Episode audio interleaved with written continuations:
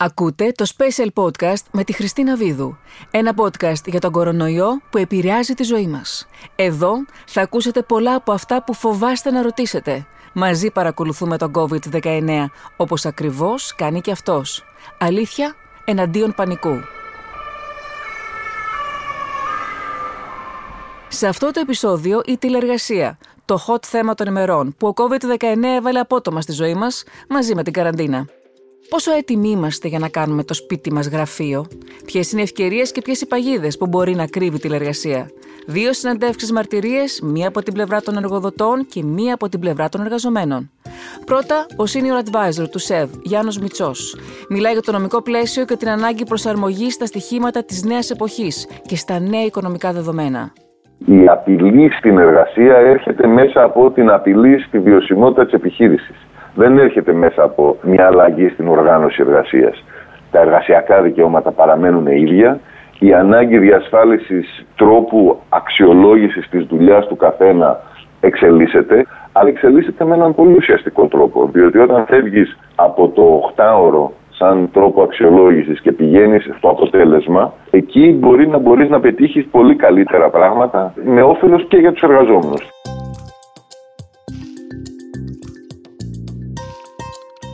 Η τηλεεργασία είναι ουσιαστικά η εργασία από απόσταση. Είτε από το σπίτι είτε από άλλο χώρο, η εργασία από απόσταση με χρήση των σύγχρονων μέσων τηλεπικοινωνίας. Πώς συμβάλλει η τηλεεργασία? Από τη στιγμή που βρισκόμαστε σε αυτή την πολύ δύσκολη κατάσταση, η διασφάλιση της συνέχισης της οικονομικής δραστηριότητας πηγαίνει χέρι-χέρι με την προστασία της δημόσιας υγείας. Οπότε το να μπορέσουμε να δουλέψουμε από το σπίτι είναι μια πάρα πολύ σημαντική διάσταση. Υπάρχουν πάρα πολλές εργασίες που μπορούν να γίνουν από το σπίτι και με, την, με, το, με τα μέτρα που έχουν ληφθεί αυτή τη στιγμή είναι και ο μόνος τρόπος προκειμένου να μπορέσουμε να συνεχίσουμε, οι επιχειρήσεις κυρίως, να παρέχουν πολύ μεγάλο μέρος των υπηρεσιών που παρέχουν μέσω της τηλεργασίας. Η τηλεργασία προβλέπεται ως μορφή οργάνωσης εργασίας στο Εθνικό Δίκαιο ήδη από το δύο χιλιάδες δέκα.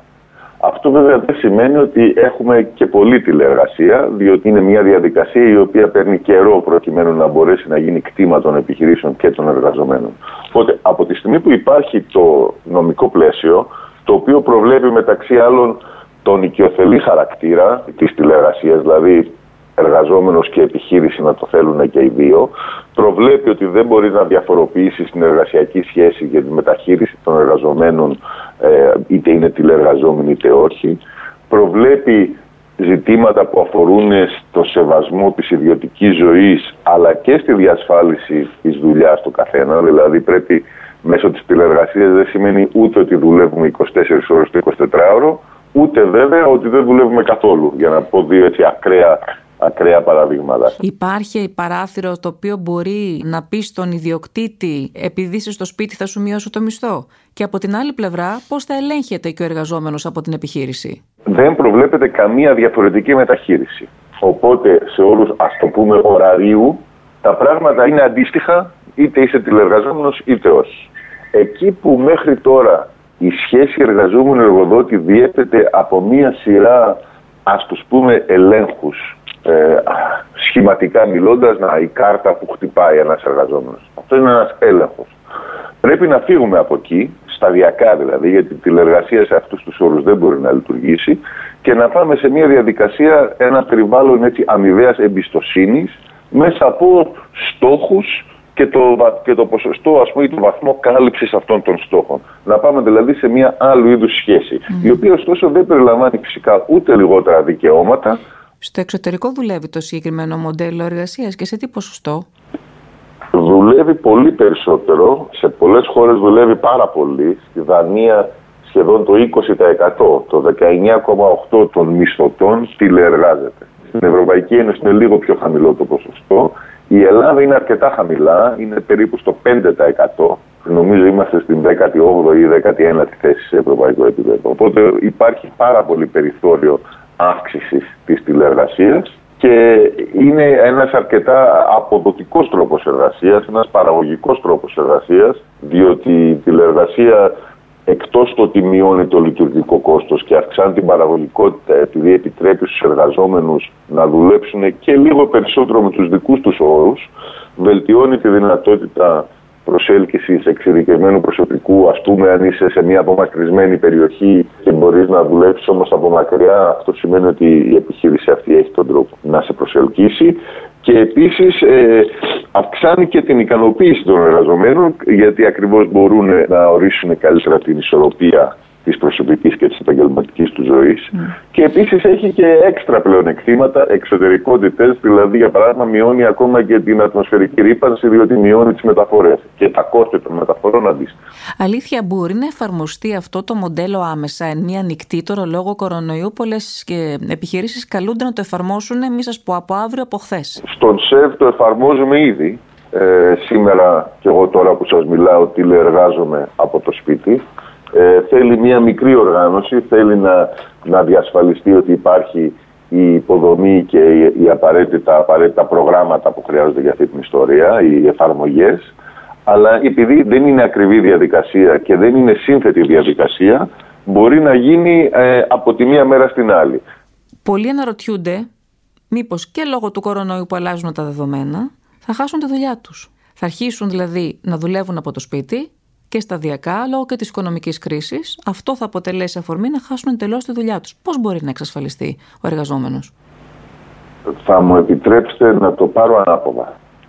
Αυτή τη στιγμή ο μεγαλύτερος κίνδυνος για τις δουλειές όλων μας είναι από την πολύ μεγάλη μείωση της οικονομικής δραστηριότητας. Ο καλύτερος λοιπόν τρόπος για να αρχίσουμε να διασφαλίζουμε αυτές τις δουλειές είναι να συνεχίσουμε την οικονομική δραστηριότητα όσο περισσότερο μπορούμε. Ήταν ο Senior Advisor του ΣΕΒ, Γιάννης Μητσός. Τώρα η Ελένη, μητέρα τριών παιδιών, που μετά από μια εικοσάχρονη καριέρα σε απαιτητική δουλειά, εργάζεται πλέον από το σπίτι της. Η Ελένη εργάζεται με τη μέθοδο της τηλεργασίας εδώ και ενάμιση χρόνο και αξίζει να την ακούσουμε να περιγράφει την εμπειρία της. Έχοντας τρία παιδιά, δούλευα σε εταιρεία όπου ήμουνα διευθύντρια του τμήματος, σε μια δουλειά πολύ απαιτητική, με κινητά και σταθερά τηλέφωνα συνέχεια, ασταμάτητα. Δηλαδή έφευγα το πρωί και χτύπαγα στην αρχή της καριέρας μου οκτώ εννιά το βράδυ.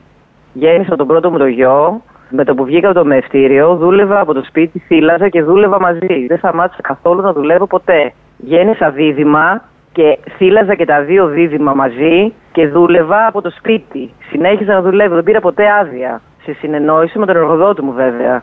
Ε, και ήμουν σαν τρελή.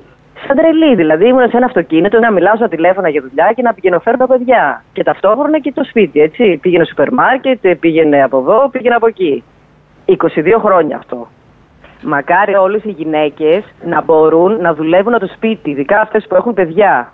Από την ημέρα που άρχισα να δουλεύω το σπίτι, όλα είναι τέλεια. Δηλαδή δεν έχω αυτό το πηγενέλα στη δουλειά με το άγχος, τι ώρα θα γυρίσω στο σπίτι για να προλάβω να ασχοληθώ με τα παιδιά και να κάνω αυτά που πρέπει για τα παιδιά. Μπορεί να είμαι με φόρμα και με πιτζάμα, είμαι full time, δηλαδή αυτό που μπορώ μέσα στην ημέρα να κάνω είναι να πλώσω ένα πλυντήριο. Καμιά φορά μπορεί να μην προλάβω να μαγειρέψω, δηλαδή να μαγειρεύω και να είμαι στα τηλέφωνα και στα email. Αλλά μόνο αυτό, δηλαδή το άγχος μου είναι ότι είναι μέσα στο σπίτι. Δουλεύω, έρχεται η ώρα πέντε, πρέπει να πάω το παιδί μου εργοθεραπεία. Φεύγω πέντε λεπτά, τον πηγαίνω, ξαναγυρίζω, συνεχίζω τη δουλειά. Δηλαδή για μια εργαζόμενη γυναίκα με παιδιά στο σπίτι, αν θέλεις να έχεις την επαφή και να προσφέρεις στα παιδιά σου αυτά που πρέπει να προσφέρεις, νομίζω ότι δεν υπάρχει καλύτερο. Πώς ελέγχεσαι από την επιχείρηση στην οποία εργάζεσαι? Έχουν ποτέ επικαλεστεί, μα τι κάνεις, σπίτι είσαι, να σου μειώσω το μισθό? Όχι, όχι, όχι. Υπάρχει σχέση εμπιστοσύνης. Η δουλειά μου είναι τέτοια που φαίνεται εάν έχω αποτέλεσμα ή όχι. Δηλαδή, εγώ δεν μπορώ να κάθομαι στο σπίτι και να μην δουλεύω. Τα email πέφτουν βροχή, δηλαδή αν ένα λεπτό απαντάω σε email. Το ότι είσαι μέσα στο σπίτι τόσες ώρες έχει επηρεάσει την ψυχολογία σου? Αυτό δεν με έχει ενοχλήσει, γιατί έχει έρθει σε ισορροπία με την τρέλα που ζούσα πριν. Που ήμουν με ένα ρολόι στο χέρι και με το αυτοκίνητο, όπως δεν έχω σκοτωθεί στον δρόμο δηλαδή. Να τρέχω να προλάβω με τα λεπτά, να είμαι στο σπίτι την ώρα που πρέπει, για να πάω τα παιδιά μου την ώρα που πρέπει στις δραστηριότητές τους. χρόνο για σένα έχεις, ή θα δουλεύεις ή θα είσαι μέσα στο σπίτι, ή θα είσαι μέσα στο σπίτι να φροντίζεις τα παιδιά. Γιατί όταν πήγαινα στην εταιρεία είχα χρόνο για μένα. Αν είσαι εργαζόμενη γυναίκα με τρία παιδιά, δεν έχεις χρόνο για σένα, δυστυχώς. Η σχέση σου με τα παιδιά είναι καλύτερη από ό,τι ήταν πριν. Κοίταξε να δεις, βέβαια τα παιδιά όταν μπαίνουν στο σπίτι και βλέπουν τη μητέρα τους και βέβαια νιώθουν περισσότερη ασφάλεια, ακόμα και τα διαβάσματά τους, δηλαδή όσο είμαι εδώ, σου λέει μαμά μπορείς να μου βοηθήσεις λίγο στην ιστορία. Του λες μισό λεπτό, κάθεσαι πέντε λεπτά, ας πούμε δέκα, και αφιερώνεις εκείνη την ώρα. Μπορεί να βαράει τα email, αλλά δέκα λεπτά θα τα βρεις. Αν έρχεσαι οκτώ ώρα το βράδυ στο σπίτι, τι να κάνεις, ποιο να πρωτοβοηθήσεις. Ούτε μία στιγμή αισθάνθηκες σαν ασφάλεια ότι μπορεί αυτή η συμφωνία που έχετε κάνει με την επιχείρηση στην οποία εργάζεσαι να την αχθείς στον αέρα και εσύ να... Αυτό συμβαίνει σε οποιαδήποτε εταιρεία πας. Εγώ δούλευα σε μια εταιρεία είκοσι χρόνια, στην ίδια την εταιρεία είκοσι χρόνια, την οποία την έσυσα από το μηδέν, και μετά από είκοσι χρόνια που δεν πήρα άδεια ούτε το και του, έτσι, δούλευα είκοσι χρόνια σταμάτητα, δεν έλειψα ποτέ από τη δουλειά μου, δεν μου έδωσε αποζημίωση. Είμαι στα δικαστήρια, έχω κερδίσει το δικαστήριο, έχει βαφτίσει τον ένα μου το γιο, οπότε τι να φοβάμαι. Ήταν η Ελένη που μεταξύ της δουλειάς στο γραφείο προτιμάει την τηλεργασία, ειδικά για τις γυναίκες που είναι μητέρες, όπως και η ίδια. Το pod.gr θα συνεχίσει να ενημερώνει ψύχρεμα με special pod, γιατί η αλήθεια πρέπει να κερδίσει τη μάχη με την άγνοια και τον πανικό.